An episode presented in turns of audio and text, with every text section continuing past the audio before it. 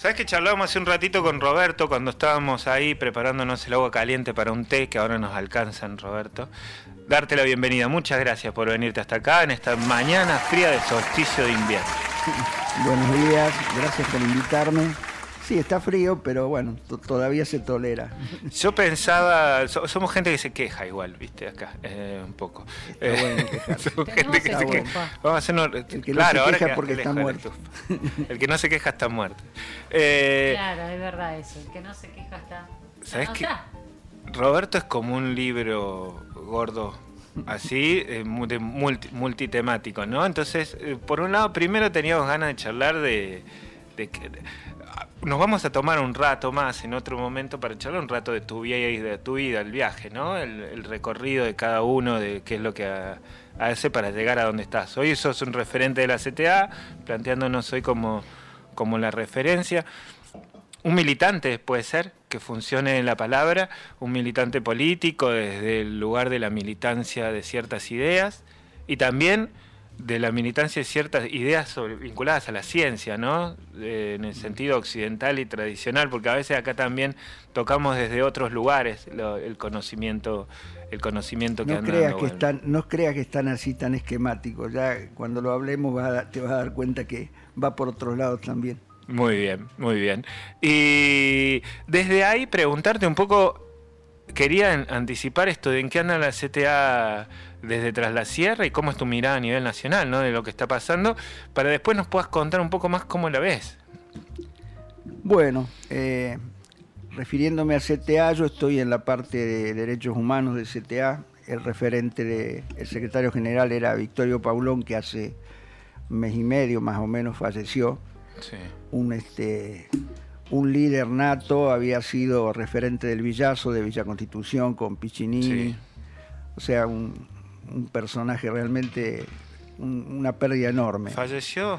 Sí, mirá, falleció hace poco, es una pérdida enorme realmente. ¿Sabés que caminé un poco por Villa Constitución? Es un prócer en Villa Constitución. Sí, sí, sí. No, aparte como ser humano, o sea, yo compartía siempre porque cuando viajo a Buenos Aires tenemos dentro de la CTA tenemos un cuarto, digamos así, un poco grande, con unas mesas, escritorios, donde nos reunimos todos los gerontes de derechos humanos, los viejos, con los nuevos también. Yo un poco fui a parar ahí porque sucede que yo en los 70 fui delegado de comisión interna de una fábrica en la zona de Munro, que tuvimos 22 desaparecidos. Éramos 5 de comisión interna y 36 del cuerpo delegado. Y con los años me volví a encontrar con ex compañeros delegados y activistas de la fábrica que estaban en CTA Derechos Humanos. Y fueron ellos en realidad los que me incorporaron, me hicieron sentir desde el primer día como que si no me hubiese ido nunca. Y bueno, y ya hace una pila de años de esto. Y ahí fue que estuvimos siempre con Victorio y con otros compañeros, bueno, es larga la lista. Para hacer una referencia así corta, en la fábrica donde yo estaba es de donde desapareció el negrito Avellaneda, el chiquito ese de 14 sí. años que apareció sí. en las costas del Uruguay empalado. Bueno, la mamá de él, que es Iris Avellaneda, es la que hoy es la presidenta de la Liga por los Derechos Humanos. Bueno. Ese es un comentario, así, una referencia. ¿Sí? ¿Una obra de él en la costanera o no? No. Hay un monolito y una especie de monumento así que se hizo, que 2x3 lo rompen, lo sacan. En Campo de Mayo se había hecho también una placa, un monolito amurado al suelo, con cemento, con hierro, todo, y así todo lo arrancaron. Estamos hablando dentro de Campo de Mayo, o sea que no hay mucho que pensar quiénes lo arrancaron. Sí, sí, ¿no? Obvio. Bueno. Horas sí. Podríamos quedarnos hablando de todo eso, porque la verdad es que nada, nos forma un montón en términos de memoria. De contextualizar dónde y cómo llegamos hasta acá hoy, ¿no? Mira, yo siempre digo que la memoria, el objetivo principal de la memoria es recordar que los derechos no son un bien adquirido, que es algo que se conquista todos los días. Exacto. O sea, la gente se acostumbra a usar, a usufructuar de los derechos, y hablo de todos los derechos, incluidos el aguinaldo, las vacaciones, las 8 horas de trabajo, que todo el mundo cree, toda la vida se trabajó 8 horas. No, no,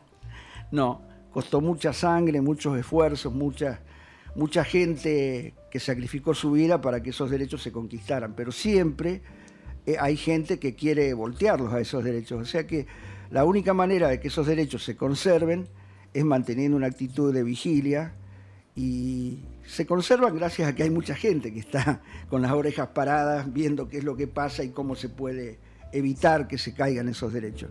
Pero aún actualmente, y no hay más que escuchar, hay un montón de referentes políticos pidiendo que esos derechos se vayan. O sea, la famosa reforma laboral que quieren instalar no es porque nos quieren mejorar las condiciones de trabajo. No seamos ingenuos, nos las quieren sacar. Entonces hay que estar siempre atentos y entender que los derechos no son un bien adquirido que ya está ahí firme y no se cae más.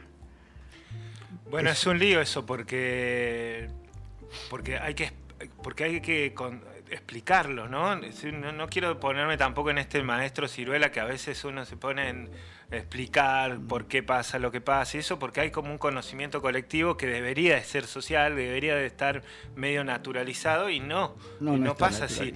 No. Ayer justamente hablábamos, a propósito del discurso de Cristina del viernes, hablábamos de que tuve que contarle a mi hija de 15 años qué había pasado en 2001, ¿no?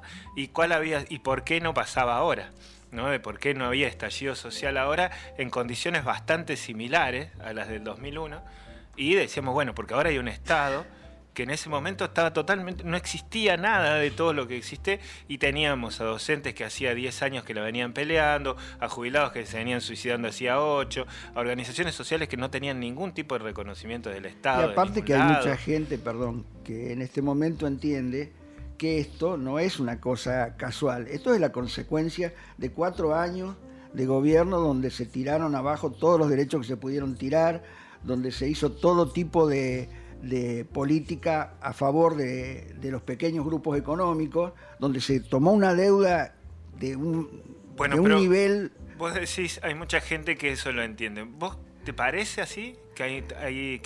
Cuando digo mucha gente, no digo toda, obviamente. Hay un montón también que lo ven de otra forma, porque los medios de difusión están en manos y estuvieron casi desde siempre, pero fundamentalmente hoy en Argentina y en el mundo están en manos de los grandes grupos económicos, porque obviamente, o sea, el poder se cimenta de varias maneras. El primero y principal ha sido el de las armas, el del poder directo, pero a medida que las sociedades se fueron complejizando, el poder se fue también complejizando y entendiendo que la manera de dominar a la gente es por las ideas. Entonces, si vos tenés como decía Goebbels, ¿no? Miente, miente, que siempre algo queda. O sea, cuando vos tenés un poder repetitivo que llega a millones de personas y donde vos, en varios medios que vos considerás que son más o menos creíbles, vos lo considerás, no quiere decir que sean, y te repiten permanentemente una forma de ver una realidad, y esa realidad se convierte en lo que ellos dicen que es. Sí. O sea, ellos crean sentido, no es que lo describen. Una cosa es describir el sentido, yo describo un hecho tal cual como es. Y otra es cuando yo le pongo mi propia impronta y lo repito permanentemente, llega un momento que vos asumís como que esa es la realidad. Sí. O sea, ellos generan sentido, los medios. Entonces el poder ha usado todo ese tipo de armas. Las religiones, o sea, la primera forma de mantener el poder es por el miedo, ¿no es cierto? El miedo... Pero hay muchas formas de miedo. Está el miedo a la muerte, el miedo... Eso lo manejan las religiones, por ejemplo. Entonces, si vos podés dominar desde el poder de las armas, desde el poder de la comunicación, desde el poder de los temores de la gente, y bueno, vas creando sentido. Entonces después podés manejar el odio también de la gente.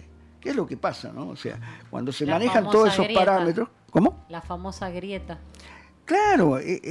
La grieta, por empezar, existe, pero no está donde debería estar. O sea, la grieta debería estar entre los sometidos y los sometedores. No pasa eso porque hay una gran parte de los sometidos que adoptan la ideología de los sometedores. Pasaba con la esclavitud. En la esclavitud, el otro día había, no recuerdo quién fue que lo comentaba esto, cosas de la vejez, se me fue bien quién, pero que decía que en la época de la esclavitud estaban los negros de la casa y los negros que trabajaban en el campo, que los negros de la casa llegaba un momento que asumían la posición del amo y lo defendían más a veces que el mismo amo. Y dice, y todavía sigue habiendo negros de la casa y los negros del campo. Y se refería, baste ver en el gobierno de Estados Unidos gente como ¿cómo se llamaba la asesora? Terrible, la negra esta que era, asesora de Bush, que era... Ah, sí. No me acuerdo, ahora no sale el nombre, pero bueno, era terrible. Bueno, eso los negros de la casa, o sea que no asumieron el papel del sometido, sino el del sometedor. Bueno, eso mismo está pasando acá y en todos los demás países. Tenemos ese problema. Condoleezza Rice. Condoleezza Rice, exactamente. Qué buena memoria. No, la busqué en Google. Lo googleé. Bueno, entonces te envidio la rapidez para buscar. Yo soy una tortuga para buscar. ¿Dónde está el mundo hoy, Roberto? Estamos en un momento muy, pero muy delicado. Muy delicado. Yo te comentaba hoy más temprano que esto es más grave que lo que fue la crisis de los misiles en Cuba. Porque, bueno, no sé si quieren que les haga un pequeño análisis de cómo viene esto. Esto está, como quien dice, armado con un objetivo. El objetivo no es Rusia, es China. O sea, hace ya muchos años que Estados Unidos se ha planteado como objetivo militar China. Lo vienen... Ellos siempre hacen hipótesis de conflicto. Disfrazado de guerra comercial, hay una capacidad de producción... ellos empezaron a ver que China se les escapaba del control, porque ellos siempre han ejercido control sobre los países que ellos piensan que se les pueden escapar de su dominio económico. Lo han hecho con Argentina, cada vez que hemos querido crecer. En un momento Brasil quiso fabricar computadoras y les dijeron... Habían empezado a exportar computadoras a Estados Unidos y les dijeron, si ustedes siguen mandando computadoras no les compramos más cuero, calzado, toda la industria del cuero, que es lo más fuerte que tenía Brasil como exportación. O sea, siempre han buscado la manera de ser ellos los que dominan hegemónicamente la economía del mundo. Entonces, cuando China se les escapó, no pudieron frenarla y se les escapó. Y el problema está... que cuando ellos vieron eso empezaron a generar una hipótesis de conflicto con China. Pero claro, China no es un paisito, o sea, tiene un montón de recursos que a ellos se les complican. Y se les complica doblemente porque son aliados estratégicos con Rusia. Y Rusia no tiene el poder económico de China, pero tiene un poder militar bastante más alto. Entonces, si sumás Rusia más China... es un grano en el tujes de Estados Unidos. Y entonces, cuando después del final de la Guerra Fría, pactan con Gorbachev que ellos no van a incorporar a ninguno de los países de la ex Unión Soviética a la OTAN, y al poquito tiempo empezaron a incorporar países, 13 países incorporaron, o sea, digamos, borraron con el codo lo que escribieron con la mano, y... La intención era aislar la Rusia, tenerla ahí, como sabían que militarmente tenía un poder muy alto por el tema de desarrollo militar que tuvieron durante la URSS. Entonces, lo que ellos planificaron fue irla aislando. Primero económicamente, ustedes si recuerdan las medidas de sanciones económicas, no empezaron ahora con la guerra de Ucrania, se las venían aplicando a Rusia hace rato. La guerra de Ucrania les dio la excusa para aumentarla. Estados Unidos, justamente un paisito, ¿no?, que incorporó el 31% de lo que era el Estado de México. O sea, tienen como 6 estados que antes eran parte de México. Eran parte de México. Deberían cerrar el pico, hablar de anexar territorio, porque... Bueno. Es que no es una cuestión moral, ¿no? Tiene que ver con... No, la moral no tiene nada que ver con la economía. No tiene nada que ver con la política, ni con la economía, ni con los intereses. Para nada, pero bueno, la fueron forzando a Rusia digamos, la arrinconaron. Y lo último que pasó fue esto de Ucrania, porque Ucrania está mucho más cerca, militarmente hablando, dicen los expertos, que está a 5 minutos de misil de Moscú, ¿no? Lo cual no le da tiempo ni siquiera a reaccionar. Entonces, no es que le van a tirar un misil, pero cuando yo te tengo un revólver apuntado a la cabeza, te digo, che... tráeme un mate, ¿viste? ¿Entendés? Claro. Más o menos es lo que pretende Estados Unidos, lo que pretendía, porque no sé si les va a salir, me parece que le está saliendo al revés, con todas estas sanciones económicas y con la el intento de la incorporación de Ucrania a la OTAN. No lo podía permitir Rusia, eso lo sabía todo el mundo, pero además hubo un tratado en el, creo que fue en el 2000, por el 2014, por ahí, de que las zonas, porque habría que remontarse, si quieren otro día lo hacemos más fino porque es larga la cuestión de analizar la historia de cómo se forma Ucrania, Rusia, que tienen un origen común, pero que después se fue separando, digamos. Pero no, la parte de Crimea, por ejemplo, fue históricamente rusa. Hubo una guerra, la famosa guerra de Crimea, donde se la intentó arrebatar el Imperio Otomano junto con Francia, Gran Bretaña. Eso fue por el 1853, creo que duró entre 1853 y 1856, una cosa así. Pero bueno, Crimea, la mayor parte de la población de Crimea es rusa, y del Donbass también. Entonces, en un momento le habían dado como una cierta independencia a Crimea. Pasó que en la época de la Unión de Repúblicas Socialistas Soviéticas le cedieron el control de ese sector de la península de Crimea por una cuestión de que tiene como un corte de comunicación con el territorio ruso. Se lo cedieron a Ucrania cuando era una de las repúblicas socialistas. Ucrania. Se lo cedieron así como el control, no que se lo dieron como territorio, sino como que estuviera bajo la administración de Ucrania. De ahí que quedó después, cuando se separa cuando se produce el fin de la Guerra Fría, queda en manos de Ucrania. Pero la población era rusa. Entonces, ahí interviene, me vengo más acá, en el 2014 creo que fue, no, en el 2010, va Victoria Nuland, no, en el 2014. Va Victoria Nuland. Ah, me están orientando el micrófono, me parece que estoy hablando para el éter. Victoria Nuland, que era la asesora para Europa de Estados Unidos, a Ucrania, y arma todo un bardo ahí, como hacen siempre, ¿no? Y se genera una protesta, el famoso Euromaidán, que es por una plaza que se llama Maidán, donde sectores, yo diría pronazis, pero en realidad tengo que decir nazis, porque Ucrania tuvo participación directa con el nazismo, no es que es como los neonazis de Europa que surgieron después de la guerra, no, estos, hay algunos referentes que, como bandera, que fueron partes del aparato nazi. Bueno, y entonces estos grupos neonazis de ultraderecha, qué sé yo, sitian a un grupo de gente en un edificio que era de los sindicatos y lo prenden fuego. Murieron 47 personas quemadas ahí en ese hecho. Bueno, lograron generar un caos, como suelen hacer ellos, para sacar ganancia a río revuelto, y lo destituyen a Yanukovych, que era el presidente tenía buenas relaciones con Rusia. Con él no habían tenido mayores problemas. Pero bueno, metieron un Turnevich, algo así se llamaba. Después llaman a elecciones ya amañadas porque no permitieron que participaran amplios sectores que eran prorrusos. Y entonces, bueno, gana Petro Poroshenko, que fue el antecesor de Volodymyr Zelensky, el títere de Estados Unidos que tienen ahora. ¿Y cuál es la estrategia de Estados Unidos en este momento? Y Europa en este momento, la verdad, da lástima. Yo no reconozco en la Europa actual a la Europa que supo ser, digamos, construir historia. Están a la cola del vagón, haciendo lo que les ordena Estados Unidos en contra de sus propios intereses. Están como perdidos. Están siguiendo las políticas de Estados Unidos. No entiendo yo qué esperan ganar, porque realmente el pueblo europeo va a sufrir de cualquiera de las maneras. Ya está sufriendo.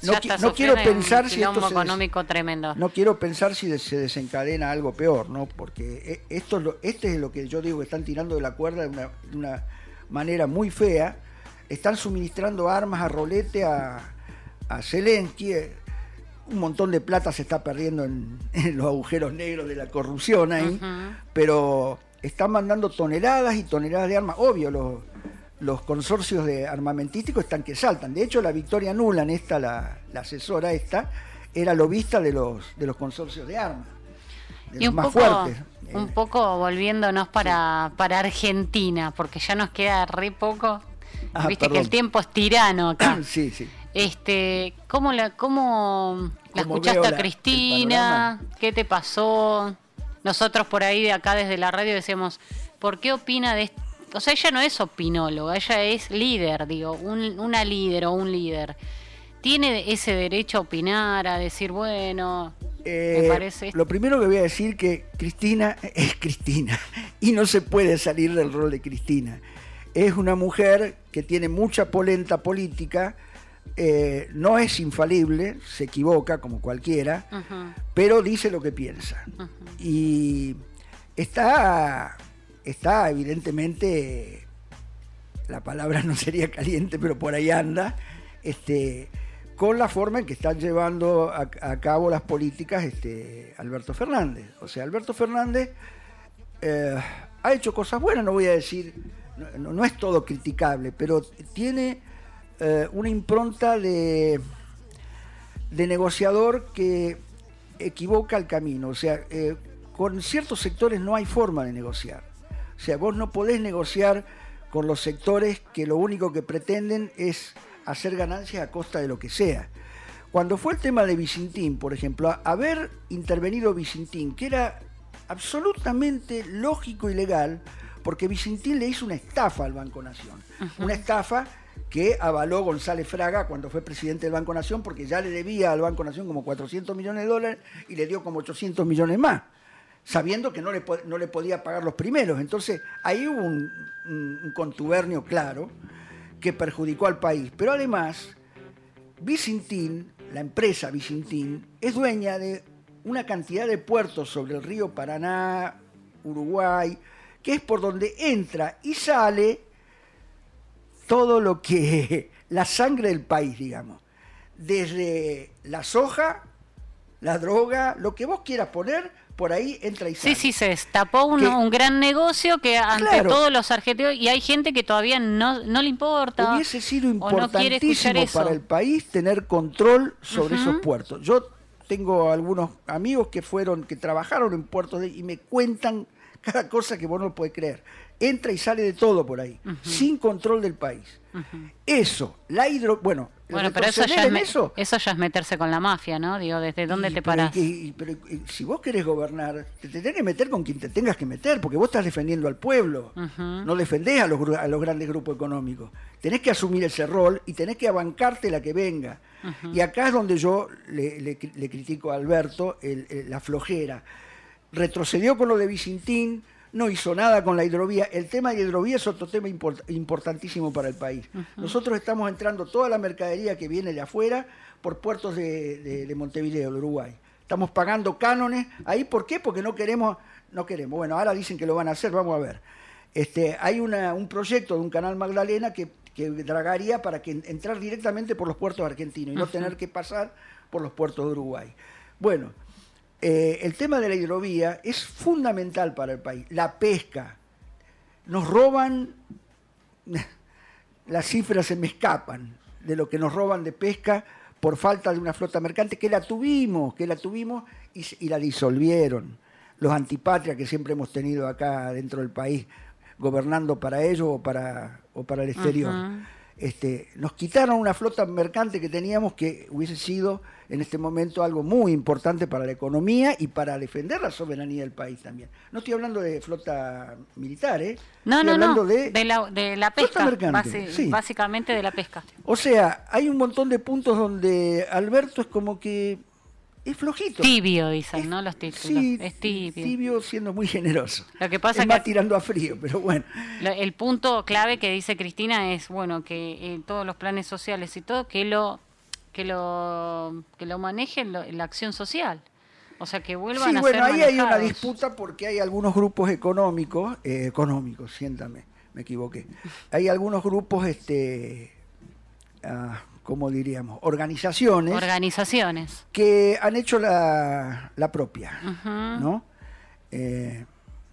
Caso Pérsico, caso El Chino, que en su momento han sido útiles. Referentes políticos, no estoy diciendo que no hicieron una buena tarea, pero de pronto se sintieron manejando una cuota de poder más o menos alta y empezaron a negociar, ¿qué es lo que hacen muchas veces? Bueno, este es el problema del sindicalismo, ¿no? Uh-huh. O sea, hay muchos sindicalistas que han empezado como grandes referentes de los compañeros, de los trabajadores, sí. Y de repente se encontraron con que tenían un manejo del poder demasiado alto y dijeron, ¿y por qué no? Claro, se les sube el poder a la cabeza. Y entonces se convierte en una herramienta de cambio, ¿viste? Sí, como lo que hablábamos recién antes de los sometidos y el sometedor. Exacto, ¿no? algo parecido. Y yo lo puedo decir desde el lado que fui gremialista. Exactamente. Y me tuve que enfrentar con un gremio muy, muy, muy pesado como era la UOM, de uh-huh. Vicente López, donde el referente primero era Victorio Calabró y después pasó a ser Gregorio Minguito. Tuve la desgraciada